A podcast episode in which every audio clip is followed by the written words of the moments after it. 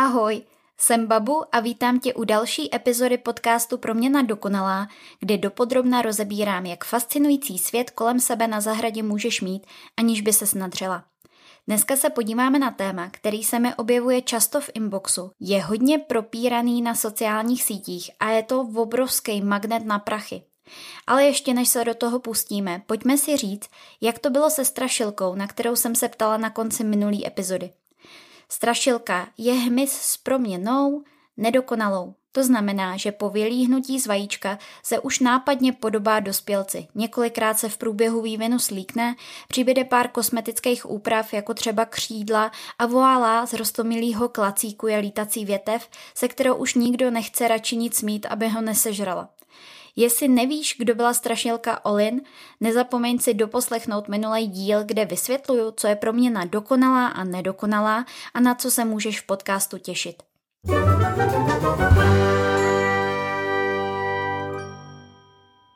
Dneska se vrhneme do tématu hmyzích hotelů nebo hmyzích domků. Schválně se do ještě podívat, pod čím to lidi nejčastěji vyhledávají. Takže vede hmyzí hotel, pak až hmyzí domeček, domek skoro nikdo nevyhledává, takže to jsem zase mimo trendy koukám. Jestli si o hmyzích hotelech nikdy neslyšela, tak ti závidím tvůj lidský domeček na samotě bez signálu, internetu, schránky a sousedů. Nevěřím, že někdo takovej totiž existuje, protože je k vidění úplně všude. Ale možná někdo takovej je a tak to v rychlosti vysvětlím. Hmyzí hotel je uměle vytvořený domeček, který má jediný úkol, a to poskytnout bezpečný úkryt a klidný místo k hnízdění užitečného hmyzu. Nájem pak samozřejmě platí v naturálích, očekává se od nich opilování nebo jiná služba na zahradě, to je jasný, jsme v Česku, tady není nic jen tak. Je to super zábava pro děti, který tady můžou pochytit první důležitosti o hmyzu, jako je chování různých druhů, hnízdění a pozorování různých etap hmyzího života. A protože každý zodpovědný rodič touží po vzdělaným dítěti, to je jasný, že jo, stal se z mizích hotelů velký biznis. Prodávají se od maličkých za pár korun až po ty větší a velký za několik tisíc. Dokonce jsem se nedávno setkala s lidma, kteří hmyzí domek brali jako jejich takový vykoupení za hříchy páchaný na zahradě, jako stříkání chodníku randapem, hubení hmyzů insekticidama a podobně. V našem rozhovoru padla dokonce věta, my přírodě pomáháme, máme hmyzí hotel, tak se to přece vyváží, když pak občas něco postříkáme. Jdem na ty hotely. Kdo v nich má bydlet? Ideální představa mnoha prodejců hmyzích hotelů jsou všichni. Jenže to není úplně možný, ale k tomu se ještě dostaneme. Ve výsledku je to taková docela pěkná ozdoba zahrady, ale funkční to moc není. Povím proč. Aby byl hmyzí hotel funkční, je potřeba, aby byl specializovaný a ne pro všechny. Každý hmyz totiž upřednostňuje jiný apartmány v jiný destinaci. Stejně jako já bych nemohla bydlet v Praze v paneláku, drvodělka by nemohla bydlet v hlubokém stínu na průvanu. Tady bych ráda ještě upřesnila, jak to s těma domečkama a hotelama vlastně je. Oni ani tak neslouží totiž na bydlení, ale na hnízdění, nakladení vajíček, dozásobení potravou a zašpuntování v případě třeba samotářských včel. Během roku se pak vylíhnou z vajíček larvy, larvy baštěj, pak se zakuklej a na konci léta vylítávají noví dospělci. Tím to ale nekončí, spousta druhů se vrací do hnízdiště na zimu, zalezou si a přečkají krušný časy. Takže využívají hmyzí domky dvakrát. Co uvnitř hmyzích hotelů nebo hmyzích domů, domečků najdeme. Určitě tam najdeme slámky, stébla, bambusy, navrtaný díry, děrovaný cihly, naskládaný plochý kamínky. Zkrátka různý otvory. Ty by měly nejčastěji využívat samotářský včely neboli včelky samotářky. U nás jich žije víc než 600 druhů. Nežijou ve společenstvích, ale vystačí se sami. A tak jim k životu a rozmnožování stačí jedna taková malá komůrka v hmyzím domku. Každá samotářská včela upřednostňuje jiný průměr otvoru a jiný materiál, ve kterým se schutí zabydlí. Převážná většina z nich hnízdí v půdě, takže hmyzí domky vůbec nenavštíví. Tvoří takový kopečky z vyhrabaného materiálu s dírkou uprostřed. Možná si je někdy potkala, lidé často zaměňují s dírkama třeba po žíželách. Jiný samotářský včely si rády dělají hnízda třeba v cihlách nebo mezi nima. Jiný zase vyhledávají k hnízdění už hotový dutý stonky rostlin, třeba v bambusu, slámě nebo rákosu. Není vůbec výjimka, že by hnízdili i v ulitách hlemížďů nebo v dutinách po dřevokazným hmyzu. Některý vůbec nehnízdějí v čerstvém dřevě a vyhledávají trouchnivějící dřevo. Většina z nich upřednostňuje ale chodbičky kolem 15 cm. Takže ti je asi jasný, že takový ty sranda hmyzí domečky, který mají asi 5 cm hloubku, nejsou moc k ničemu. No není to úplně jednoduchý. O včelách samotářkách se určitě v budoucnu ještě rozpovídám, protože jsem zjistila, že spousta lidí, kromě včely medonosný, žádnou jinou včelu nerozlišuje. Přitom jsou to většinou oni, co oddřou opilení toho, co máš na zahradě. Už na to přišli i někteří zemědělci a sadaři a uměle jim staví hnízdiště u polí a sadů. Domky se stéblama nebo děrovaný cihly je dobrý umistovat na sluný, teplý a bezprůvanový místa. Takový ty místa, které jsou míň náchylný na šíření bakterií a plísní a budou si je včelky samotářky vybírat spíš než cokoliv jiného.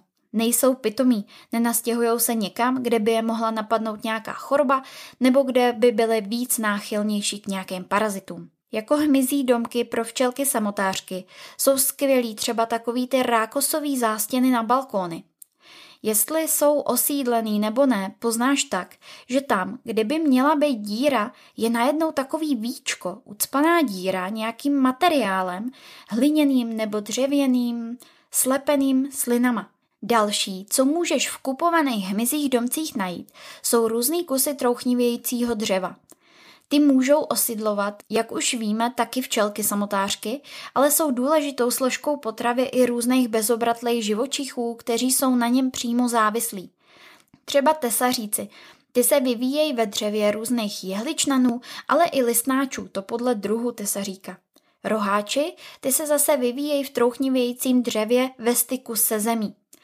Tady už je to fakt věda a chtít po larvě brouka, aby žila v pár kouscích dřeva v nějakým domku, je podle mýho úplný sci-fi. V kupovaných hmyzích hotelích taky můžeme najít takový vertikální podlouhlej otvor. Ten už tvarem napovídá, že bude pro něco, co buď někdo rozplácnul, nebo takhle placatej už je. Slouží to totiž pro motýly. Nebo spíš by měl sloužit, ale nedovedu si představit, že by si takový místo někdy našel. Internet říká, že se tady schovávají před deštěm. Řekla bych, že spíš ne než jo. A k zimování některých druhů v dnešní době to taky úplně nebude, vzhledem k tomu, že hmyzí hotely mají lidi na zahradě, kde je většinou víc boudiček a dům, takže si motýl spíš vybere místo chráněnější než nějaký hmyzí domeček, který někde visí na plotě. Dalším prvkem, který můžeme v hmyzích, hotelích kupovaných někde v marketech najít, je horizontální podlouhlý otvor. Ten by měl sloužit k zimování slunéček. Slunéčko, to není taková ta žlutá koule na obloze, jo, to je, to je beruška.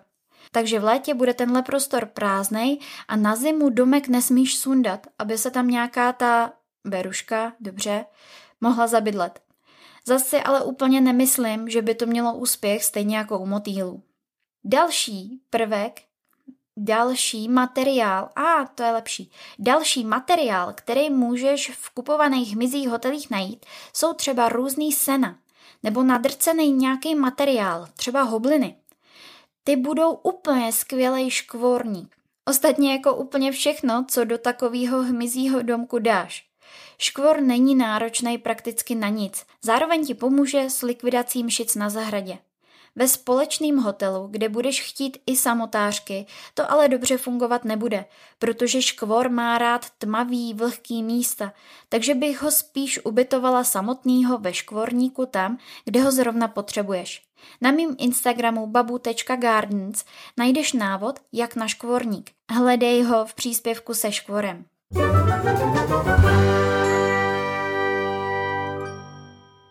v kupovaných hmyzích domkách nebo hotelích, nebo domech nebo domečkách, nebo jak tomu chci říkat, se najdou ale dvě zásadní chyby.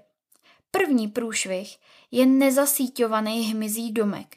Tím nemyslím, že do něj nevede elektrika a voda, ale že na něm není připevněná síť nebo nějaký pletivo. Není tam proto, aby materiál nevypadával ven, ale aby si z mizího domku neudělalo ptactvo švédský stůl. Jakmile se ti do domku totiž nastěhují včelky, nakladou do stébel vajíčka, vylíhnou se larvičky a začnou uvnitř úřadovat, slítne se ti to tam jak na hostinu. Zejména strakapoudi a síkorky hmyzí domky úplně zbožňujou. Takže jestli si jeden den viděla víčko na bambusu a druhý den už tam není, není to zrychlený vývoj vlivem tvýho ekoprostředí na zahradě, ale tím, že krmíš ptáky. Taková síť by neměla být na hmyzím domku připláclá, to je k ničemu. Ale pár centimetrů od něj s okama tak velkýma, aby ti skrz prolítlo to, co tam chceš ubytovat. Třeba drvodělka, to je taková velká černá samotářská včela, určitě na Instagramu u mě si ji už viděla, tak ta potřebuje síť minimálně 45 x 45 mm. Samozřejmě v přírodě taky sítě na hnízdišti nemají, ale taky jich tam nebydlí x desítek najednou. Takže když už si je nakvartíruješ na jedno místo, tak je prosím tě i ochraň. Další průšvih, který v kupovaných hmyzích domkách můžeš mít a dělají si to i lidi sami, tak jsou šišky. Ono to svádí, já to chápu. Jsou hezký, je to další dostupný materiál, který do domku můžeš dát, ale bacha, je to past. Šišky totiž reagují na počasí. Když je slunečno a teplo, tak jsou úplně otevřený a když je chladnějc, tak se přivírají. Takže když se do nich něco ubytuje, každá změna počasí jim může ublížit. Každý ochlazení, kdy se šiška přivře, je může rozmáčknout. Když se na hmyzí hotely na různých e-shopech podíváš, určitě tě napadne, že by si ho doma mohla vyrobit. A teď teprve začíná to dilema. Když už, tak za mě je lepší udělat menší hmyzí domečky a dát je na víc míst na zahradě a rovnou je specializovat na konkrétní druh. Třeba udělat takový malý otýpky, delší slámy, třeba 20 cm, svázat je a strčit do oka plotu. Takovým otýpkám nebudu přidávat bezpečnostní síť, ale těch míst udělám několik. Včelky samotářky nejsou samotářky jen tak z truců, že jo, ale většina z nich o sousedy moc nestojí. Takže jim v tom bude i líp. Zároveň jim dám na výběr, kde by se jim nejvíc líbilo. Já mám na zahradě v loupáku, to je trvalkový záhon, špalek pro drvodělky s otvorama 10 a 12 mm. To ale proto, že tam drvodělky mám a viděla jsem, že samice hledala hnízdiště, jinak bych ho ani nedělala. O drvodělce chystám speciální díl, tak se na ní můžeš těšit. Vždycky je potřeba mít stébla nebo dutiny z jedné strany uzavřený. Nestavíme průchodák, ale domeček. To platí i u děrovaných cihel. Tam bych zase klidně dala několik cihel k sobě, ale zabezpečila je proti ptákům třeba králičím pletivem. Vůbec ale nejlepší je mít celou zahradu jako jeden velký hmyzí domek. Nechat ji z části divokou, neuklízet všechno, co kde spadne, nechávat starý stromy na zahradě, pařezy nebo silnější větve někde v záhoně, vytvořit kompost, udělat zahradu plnou příležitostí. Pak nám tam bude dobře všem. Když už hmyzu na zahradě uděláš bydlení, mysli taky na to, že třeba je taky umět nakrmit. Pestrá a vyvážená strava je základ nejen pro člověka, ale i pro hmyz. Tak nech zahradu rozkvíst různýma kytkama, který se prostřídají v kvetení od časného jara až do podzimu. O tom si asi taky uděláme ještě nějaký speciální díl, ať to máme někde po kupě. Co se týče designu, tak to záleží samozřejmě na celkovém konceptu zahrady může uprostřed stát velká boudička z cihel obklopená trvalkovým záhonem nebo na zdi umístěný čtverce v barvě oken nadspaný bambusem nebo nenápadně rozmístěný otýpky, kterých si oko návštěvy vůbec nevšimne. To záleží na celkovém designu zahrady i na tom, jak s domkama plánuješ nakládat. Existují i badatelský hmyzí domky, které můžeš vysunout bok a uvidíš podélně vnitřek dírky, kam nakladla samotářka vajíčka. No vynálezy jsou různý a pozorování se mezi nekladou. Myslím, že už si teď jednou nohou na cestě na obchůzku zahrady, kde můžeš takový hmyzí domeček vytvořit. Za mě je to dneska všechno. Dej mi vědět pod příspěvek o téhle epizodě na mým Instagramu babu.gardens nebo do zprávy na Instagramu, jestli máš hmyzí domek a kdo ti tam bydlí. Uslyšíme se zase brzy.